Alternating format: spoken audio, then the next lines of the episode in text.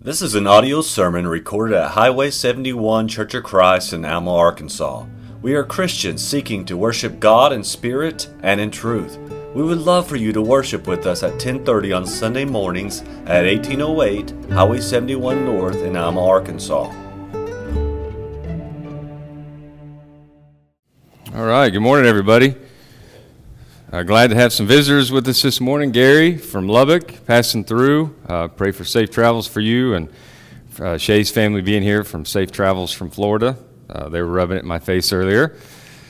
Uh, I'm excited to stand before you this morning and share a portion of God's Word. As always, uh, I pray that it's truthful. That's the most important thing, that it's His Word and that it, it will impact and prick our hearts this morning. Uh, as you guys all know, that this weekend we celebrate Memorial Day. All, all, it turns into a whole weekend event, but tomorrow is officially Memorial Day, and Memorial Day we celebrate all those who have given their lives so that we can have freedom. Uh, it's an amazing, wonderful day. It's been celebrated in some form since about 1868.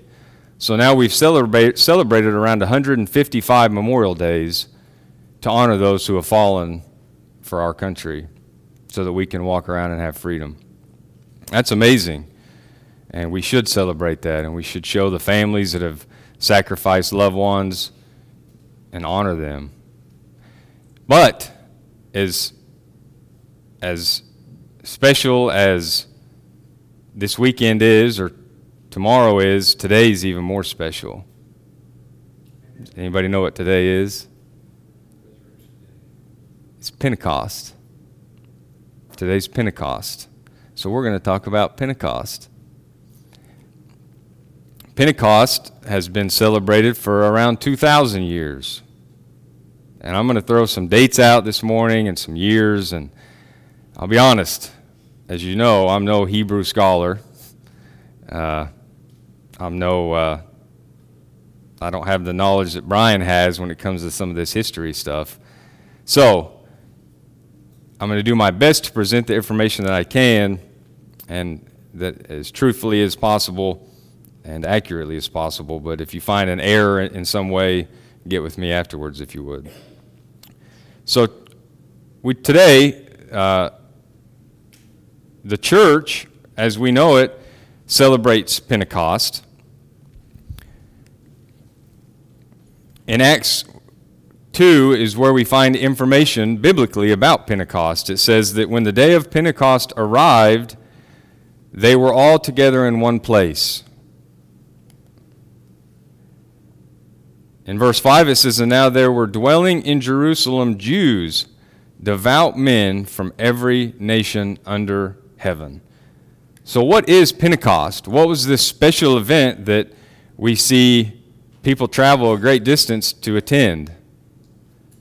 What is Pentecost? What does it mean for you and me, for the church? What does it mean uh, for, for Jews uh, throughout history? Well, we're going to dig into some of that this morning. This is a map here of uh, several locations that we find mentioned in Acts chapter 2. It describes several uh, from different nations that were attending, and these were nations that it, that's described. There may have been more, likely there were, but these are the ones that we see mentioned a lot. It says, devout men from every nation were, were in attendance in Jerusalem. Now, the Jews didn't all live in Jerusalem, so many had to travel a great distance to attend. Um, if you wanted to go from Rome to Jerusalem, if you could go by airplane, which they couldn't, you would fly about 1,400 miles in an airplane. If you wanted to go by sea, you would travel about 1,500 miles, which is a great distance. That's a great distance by airplane. That's a great distance by ship. A little side note this, this distance from Rome to Jerusalem at about 1,500 miles is also in Revelations 21, it says, The city lieth foursquare, speaking of heaven, and its length as large as the breadth, and the measure of the city with the reed 12,000 furlongs. the length and breadth and the height of it are equal. That's around 1,500 miles. I don't know if there's any connection there, uh, but pretty interesting. 1,500 miles, some people traveled from Rome to Jerusalem. Now, what would cause you to want to travel that kind of distance? had have to be something like a grandchild, right? Or something very special would make you want to travel that far, exert that kind of effort on this one specific event. So we're going to look at some facts about Pentecost. We're going to move. This morning's message is mainly instructional, so we're going to move fairly quickly to cover information. But uh, so here's some facts about Pentecost, and this is referring to what what we see here in Acts chapter 2 mention that there were devout Jews from every nation that were gathered at Pentecost. So, Pentecost is a Greek word which simply means 50. Penta means 50. Uh, at, in Acts chapter 2, we find that the birth of the New Testament church happens here. We won't go into great detail about that, but we will talk about it a little bit at the end. We find that uh, Pentecost is celebrated roughly 50 days after Easter, or after the resurrection, or after the, the death, burial, and resurrection time period. That's where I, I mentioned before I'm not a historian, I'm not a, a Hebrew, I don't speak Hebrew, I don't study Hebrew that, that much. So I'm going to say around 50 days, and we'll get into a little bit more of that here in a few minutes. But around 50 days, we find, and if you look on the calendar, actually this year, if you look at Easter to today, it's exactly 50 days. That doesn't, uh, so around 50 days. That, that'll, be, that'll be more important here in a minute. We find that Jesus was crucified at Passover time. Now, there is some debate exactly on which day or, or how closely it was, but it's very likely that Jesus was crucified at the same time that they were there gathered to sacrifice the Passover lamb that, to commemorate something else. It's very likely that it was at the very same time, or if not at the very same time, very closely to it. It, it may have been, some of the wording is that uh, he was crucified at the time of preparation for the Passover, so they would prepare this Passover lamb to be, to be sacrificed to commemorate Passover. So it, that's pretty interesting. Jesus was sacrificed when he died for us. It was right around the exact same time that they were sacrificing the lamb to honor Passover. Pentecost is simply the Greek word.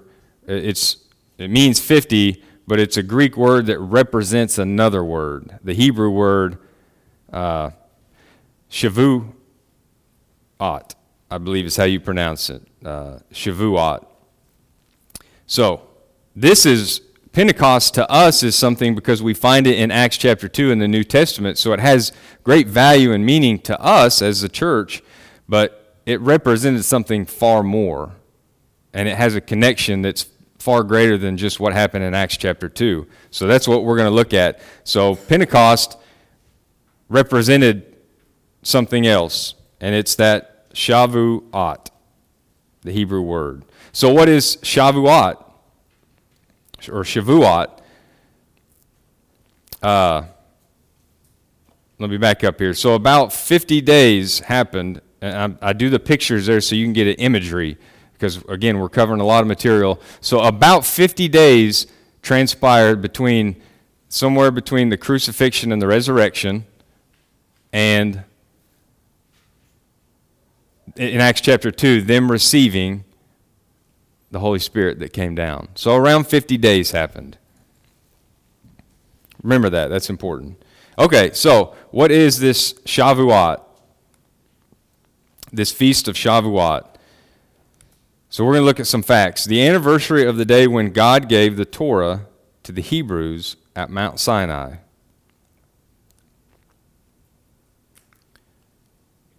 Okay, it was, it's a celebration of the spiritual birth of the Hebrew nation or of the Israelites.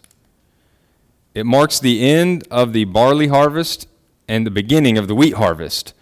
We'll talk a little bit more about that and why that's significant here in a minute, but it, it was uh, a feast that had a lot to do with uh, harvest, with grain. Torah keeping Jews, uh, Jewish people, would travel as we saw in, that's why they were there at Pentecost. They weren't there in Acts chapter 2, they weren't there to celebrate the church receiving the Holy Spirit. They were there to celebrate God giving the Torah to Moses. And that's why they traveled a great distance. Is that starting to make connections now? They were there to celebrate God giving Moses or the Hebrew nation the Ten Commandments. So, Torah keeping Jewish people would travel a great distance and fill the streets of Jerusalem. Uh, estimation would be in the millions. I mean, uh, could be. A lot of people would gather in Jerusalem. The Hebrew word uh, Shavuot means weeks. Weeks. And there's a reason for that. Because it was exactly seven weeks God told them to count in Leviticus 23, and he says, And you shall count unto you from the morrow, and this was after the Passover. He says that you should count uh, from the morrow after the Sabbath, from the day that you brought the sheaf of the wave offering, seven Sabbaths shall be completed. So, seven Sabbaths. So, seven sevens, seven weeks of seven, which would be 49, right? So then he says, Seven Sabbaths shall be completed. Even unto the morrow after the seventh Sabbath shall you number 50 days. So he said, count seven sevens or seven Sabbaths, and then the day after that, which would be the first day of the week, a Sunday, would be the 50th day. And that's why we find them celebrating Pentecost, which means 50. Now, this is a rough calendar. This is not, uh, this is just to give you an idea, an illustration, okay? So Passover could have happened. We don't know what day of the week necessarily. Passover could have happened any day of the week, right? It could have happened on a Wednesday. Okay, but the count, so let's say uh, Passover happened on Wednesday. They had to prepare themselves to get ready to go. Well, they wouldn't start counting until the, so if Passover started here, they wouldn't start counting until the first Sabbath. So Passover here happens to be on this calendar uh, on a Sabbath, right? It wouldn't necessarily have been on a Sabbath. So if it had started back here, then they would have counted this Sabbath as the first Sabbath. Does that, does that make sense? Is that somewhat clear? It took me a long time to wrap my head around all this and then how to present it to you and make sense. Yeah.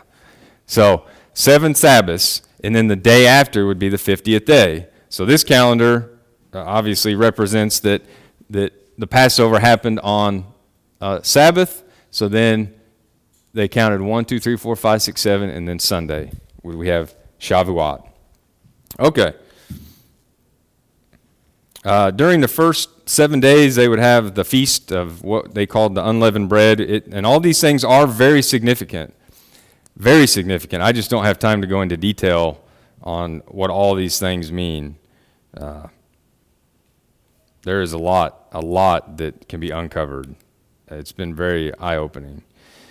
Uh, so it is a holy, it is the only holy day without a specific date. Now, what do you mean by that, Dane? Well, Memorial Day, for instance, we celebrate on the last Monday in May every year, right? Uh, in, in all the Jewish feast celebrations are on specific days. Uh, for instance, the 14th day of the first month. So every year it's on the same date. But that's not the case for Shavuot. It's, it's the only one of its kind, which is kind of neat and actually pretty interesting. And I think there's significance there. And I, so imagine uh,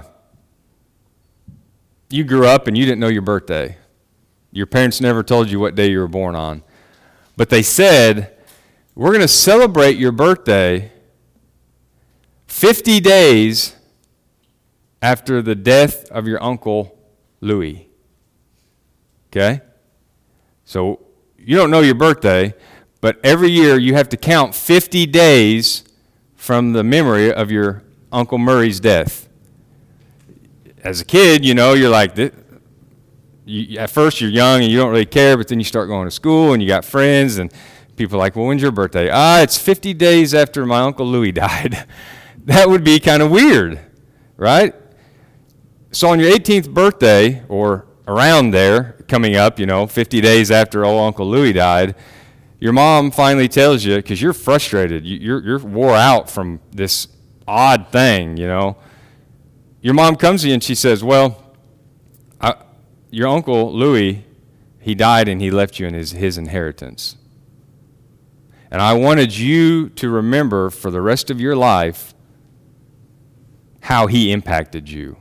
So you see that your birthday would be closely tied to your Uncle Louis's death and what he did for you. You see, I believe, I don't know with certainty that that's what God did by leaving this date the way he did, but I, I am fairly certain that there is a lot of truth to that. That, I mean, I can't find a Bible verse that explains that's why he did it, is my point. But think about this the church receiving the gift of the Holy Spirit in Acts chapter 2 and the church being birthed wasn't near as important as Jesus Christ dying, being buried, and resurrected, right? So that commemorates this, which was more important. See, the Jews, the Israelites received the Torah roughly 50 days after Passover, but that was null and void if Jesus or if God had not provided this Passover lamb. So this date is only important because of what happened here. Does that make sense? Okay, so leaving it without a date, a specific date, requires you to recall the more important date. I love that. I love that. Uh, uh, if that's the, the reason, the whole reason behind it is pretty amazing. Okay.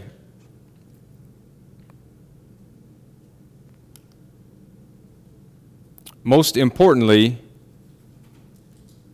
it points to the Passover, as we just mentioned. You'll find the Passover in Exodus chapter 12. But in verse 14, he says, This day shall be a memorial for you, and you shall keep it as a feast to the Lord throughout your generations. As a statute forever, you shall keep a feast. So we find that God did require them to remember the Passover and to memorialize it. So you have Passover, about 50 days transpire, and you've got the receiving of the Torah. Again, about 50 days. And in, in Exodus chapter 12, so a little bit later, you find where Moses receives the Ten Commandments, goes on Mount Sinai and receives the Ten Commandments. Uh, Exodus uh, 19 and 20. So, why is Pentecost important to us?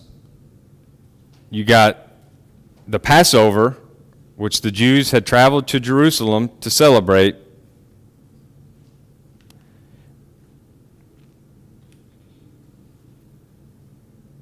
which to us at Pentecost today, what we celebrate is the crucifixion and the resurrection of Jesus.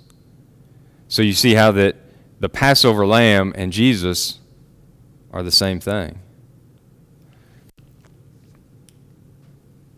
So you go from the Passover to receiving the Ten Commandments, and you go from the crucifixion to Acts chapter 2, where the Holy Spirit comes down and it fills those who are in the room. They begin to speak in tongues, and we see at the end of the chapter something incredible happen. So, God, 3,300 years later, roughly, God picked the same dates Think about that for a second. He picked the same dates to have Jesus crucified and the church to receive the Holy Spirit as he did for the Passover lamb and for God to give the Ten Commandments to Moses. 3,300 years difference. God orchestrated it beautifully, in perfect timing. that should amaze us. And when we, I'm just going to scratch the surface, but when we look at the comparisons that we find between the New Testament and the Old Testament, we could go on for days. But Megan doesn't usually like me to. But she's not here this morning. So hang on, ladies and gentlemen, hang on. Just kidding. Just kidding. Because my girls will tell. And it's recorded, so. Okay, so tons of comparisons, fascinating. I, matter, I found myself going through, like, I had to, like, shut my computer because doing so much, re- you know, I was like fascinated with this, and so I'd go down this rabbit hole. and I was like, no, I gotta, I gotta present a sermon Sunday, so I've got to quit doing some of this research and focus on the main point. All right, but man, it's fascinating. Uh, tons of information, tons of stuff. So we're going to look at some of those comparisons that are beautiful. We talked earlier about this harvest, and that they were to celebrate. They were to give an offering of their harvest. And we find that in Leviticus, and it says, And the Lord spoke to Moses, saying, Speak to the people of Israel, and say to them, When you come into the land that I give to you, and reap its harvest, you shall bring the sheaf of the first fruits of your harvest to the priest. Remember this word, first fruits. And he shall wave the sheaf before the Lord, so that you may be accepted. On the day after the Sabbath, the priest shall wave it. And on the day when you wave the sheaf, you shall offer a male lamb, a year old, without blemish and a burnt offering to the Lord. So we find some of the tradition here with that Shavuot or with Pentecost, that sacrificial lamb, and they would bring an offering of the grain that they had harvested, saying, God, we are giving you the first fruits, right? The first fruits is associated with the best. We're bringing you the best of what we harvested, and we're giving it to you. We're sacrificing it to you. So that's what we find in the Old Testament. In the New Testament, we find in 1 Corinthians 15, it says, But now Christ is risen from the dead, the first fruits of them that slept. First fruits. For since by man came death, by man came also the resurrection of the dead. For as in Adam all died, even, uh, even so in Christ shall all be made alive. But every man to his own uh, every man in his own order, Christ the firstfruits, afterward they that are Christ at his coming. So, as sure as the firstfruits, hear this, as sure as the firstfruits of the harvest that were brought to God were proof of the harvest,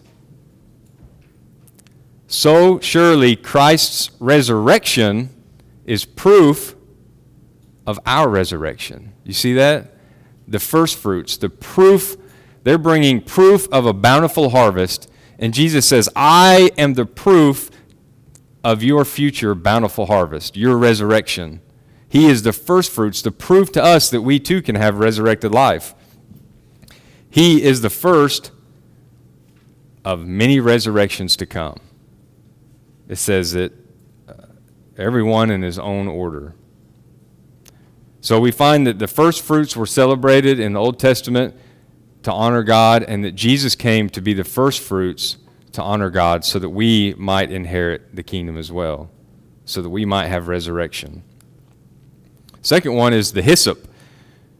You recall in, in the Exodus chapter 12, it, as they were instructed to find this perfect, spotless lamb, they would kill it, and they, would, they were instructed to take the hyssop and they were to put it on the lintel, the, the doorpost of the door, as a sign for the death angel to pass over, right?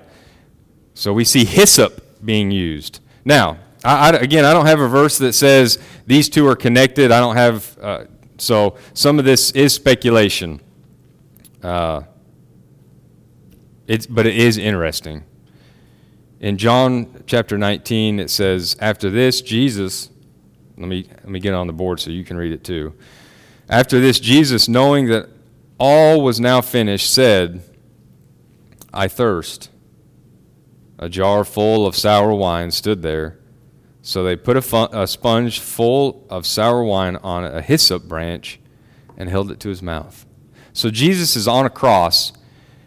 Uh, we traditionally think of crosses, uh, you know, as a cross, but they would carry typically this one beam when they would carry the cross. He likely carried this one beam across his back and then was placed up there on the upright post. Uh, again, there's some speculation there, but if you study it further, that's more likely how it happened. That when he carried his cross, he carried that beam across his back, one beam. So imagine a door lintel. The lintel post is what holds the structure above the door up. It's one beam. So the children of Israel would take that blood with the hyssop branch and they would wipe it on the lintel of the door. Jesus Christ hung from a lintel, and it says that they used a hyssop branch to give him the sour wine. Pretty amazing. Psalms 51, David here says, Purge me with hyssop and I shall be clean. Wash me, and I shall be whiter than snow. In the scripture, we find that there is a, a cleansing, a, a renewal that's associated with hyssop for some reason. Interesting. These are just things to build your faith and encourage you. Okay, God's law as uh, connected from the Old Testament and to the New Testament. All right.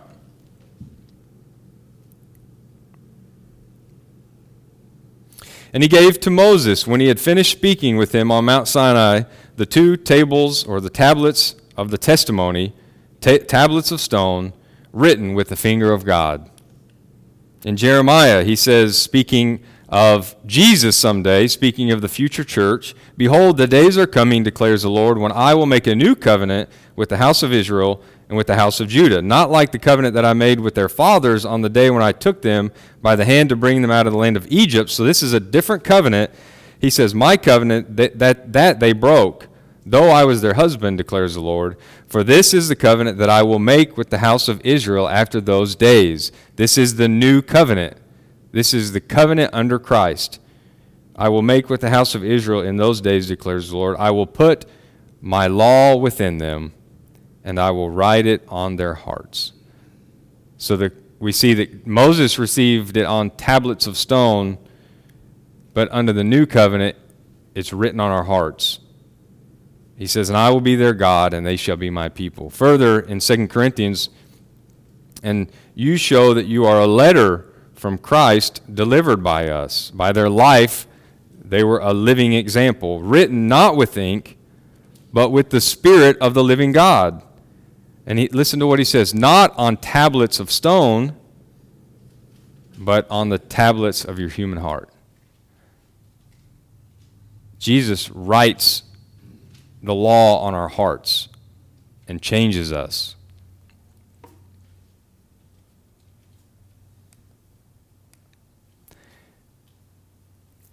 Here's one of the most fascinating things that, uh, when we compare these things with the Old and New Testament.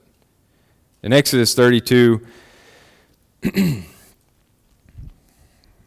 he said to them, Thus says the Lord God of Israel, let me get down here.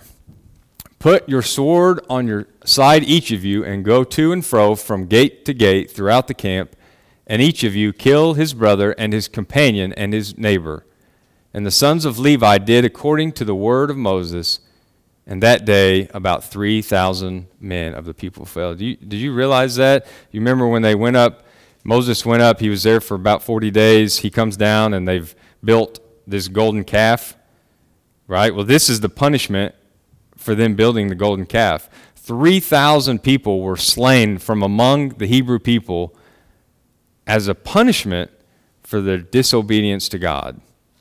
Within 40 days, that's how rebellious they turned. So three it says about 3,000 men or people fell that day. Again, we're connecting what happened at the time of Moses receiving the 10 commandments and Jesus pouring out the whole God pouring out the Holy Spirit in the New Testament. Okay, we're making those connections. So 3,000 men died at around the same time when Moses received the 10 commandments. Right after Acts 2:38 And Peter said to them when they responded with pricked hearts he said repent and be baptized every one of you in the name of Jesus Christ for the remission of your sins and you shall receive the gift of the Holy Spirit For the promise is for you and for your children and for all those who are afar off, everyone whom the Lord our God calls to himself. And with many other words he bore witness and continued to exhort them, saying, Save yourselves from this crooked generation. To those who received his word were baptized. And oddly enough, it was about 3,000 people. I don't know if that fascinates you at all or blows your mind but it does mine. About 3,000 people, it says, were saved in that instance or in that time. Right after Peter had received the gift of the Holy Spirit and was able to speak in tongues.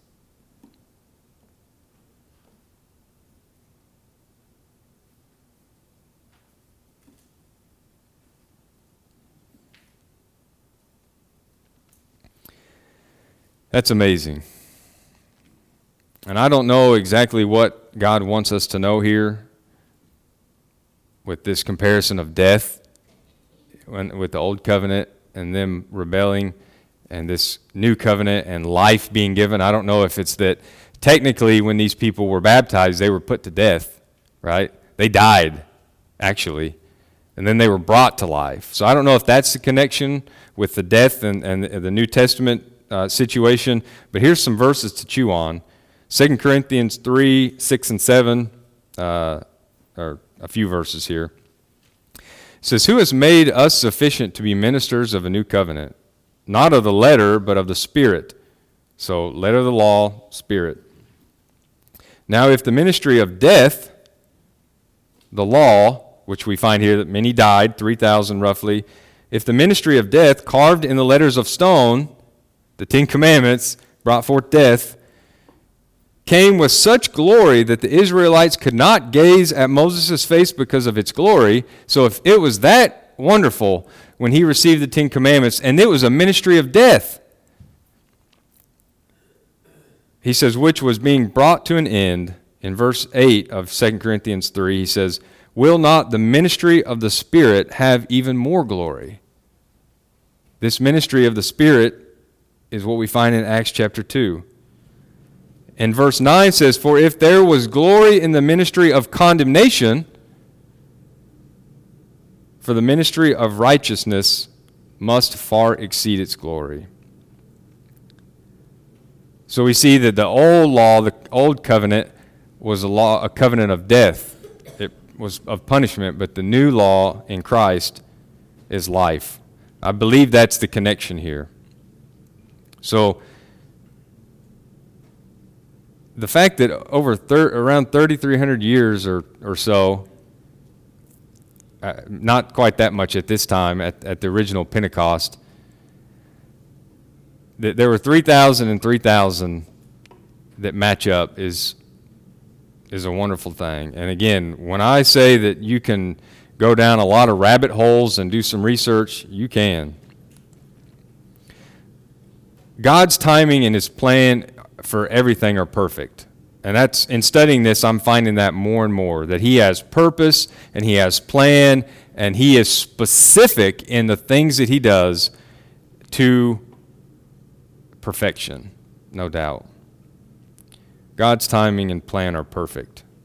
We see in Luke 24, he says, Then he said to them, These are my words which I spoke to you while I was with you. You remember, this is at the very end of his ministry. One of the last things he says to his apostles or his disciples These are my words which I speak to you while I was still with you, that everything written about me in the law of Moses and the prophets and the Psalms must be fulfilled. Then he opened their minds to understand the scriptures, and he said to them, Thus it is written that the Christ should suffer and on the third day rise from the dead and that repentance for the forgiveness of sins should be proclaimed in his name to all nations, beginning from Jerusalem. You are witnesses of these things. Now, listen to this. He says, Behold, I am sending the promise of my Father upon you. I'm going to do that, but just wait. I've got plans in the works, but you've got to work with me here. And I need you to wait. He says, But stay in the city or stay, remain in Jerusalem until you are clothed with a power from on high. Remember that?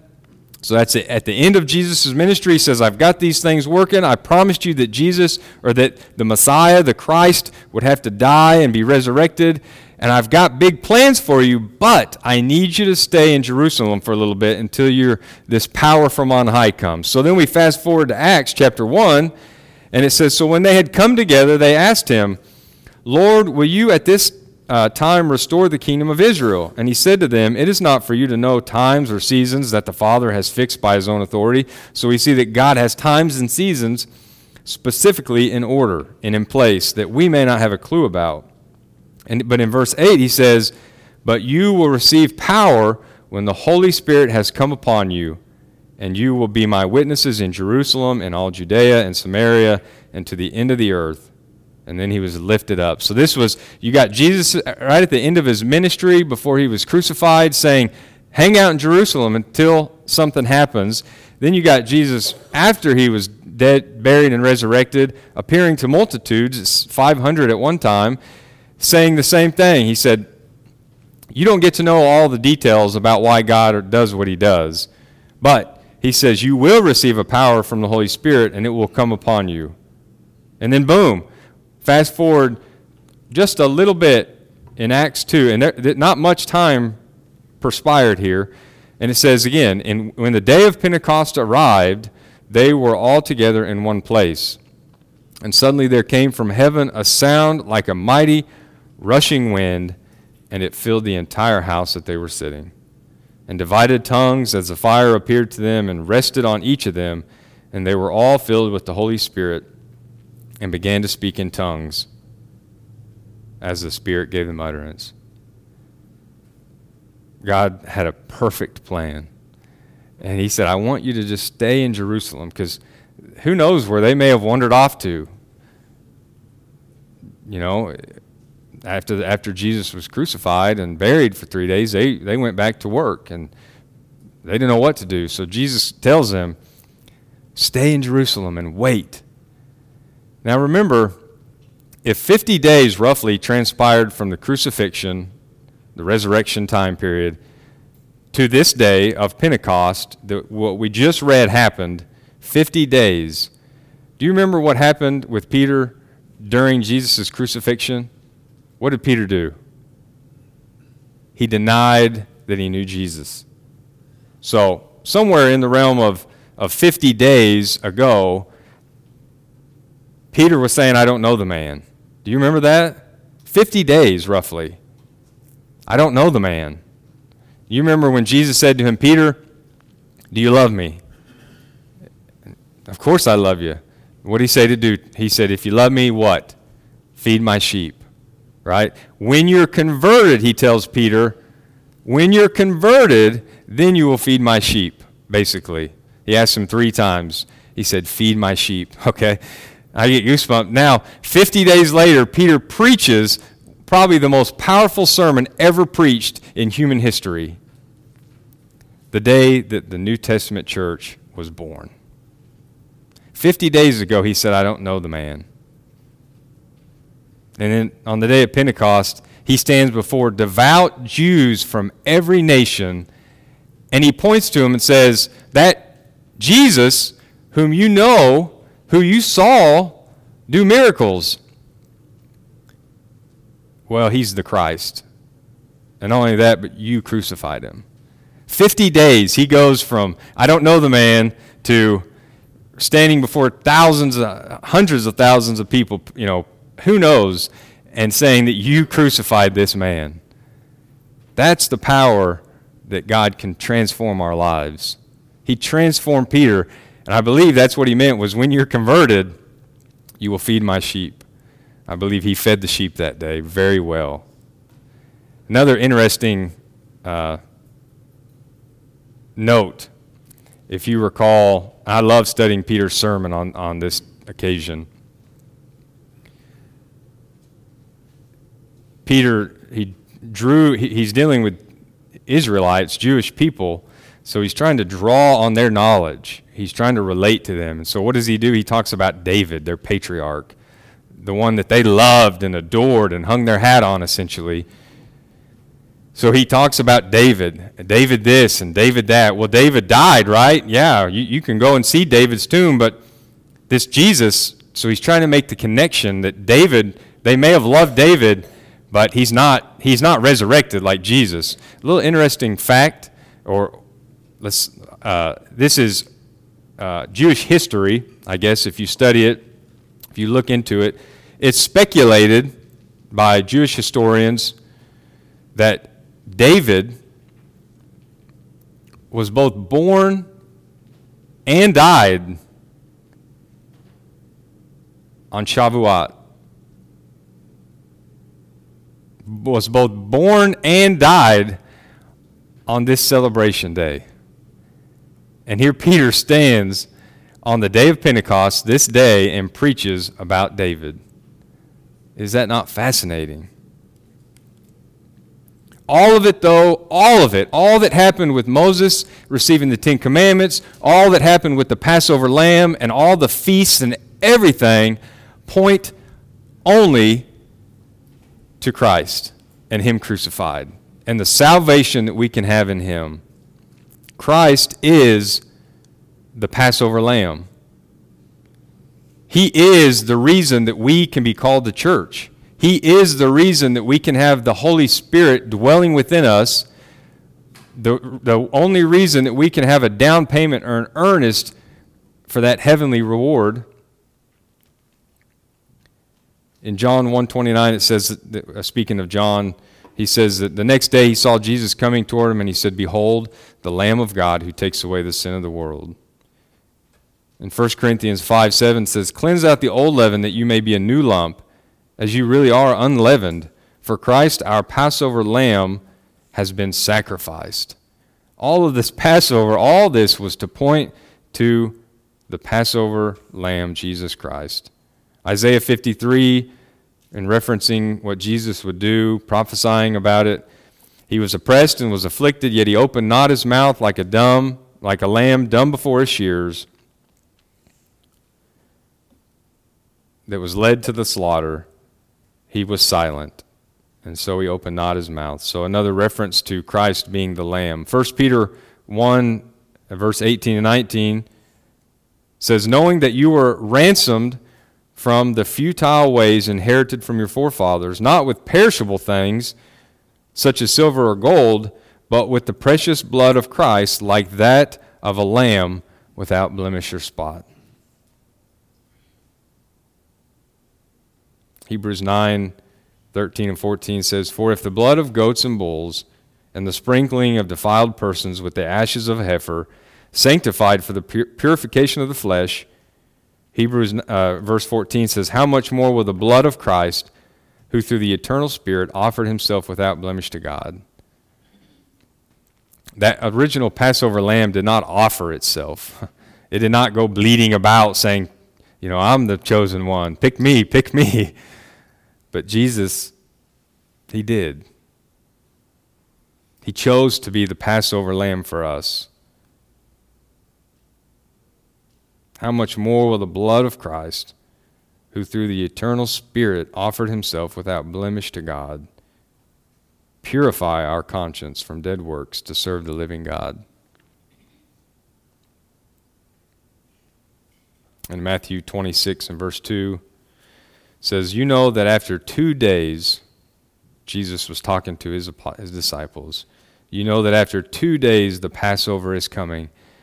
And it, it literally was. Uh, he was referring potentially to they were there, going to be there to celebrate the Passover. Devout men from every nation came.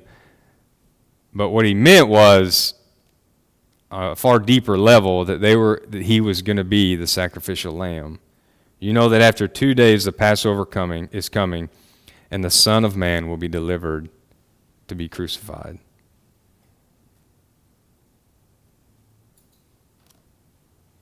God orchestrated all this to point all of mankind to what Christ did for us on the cross.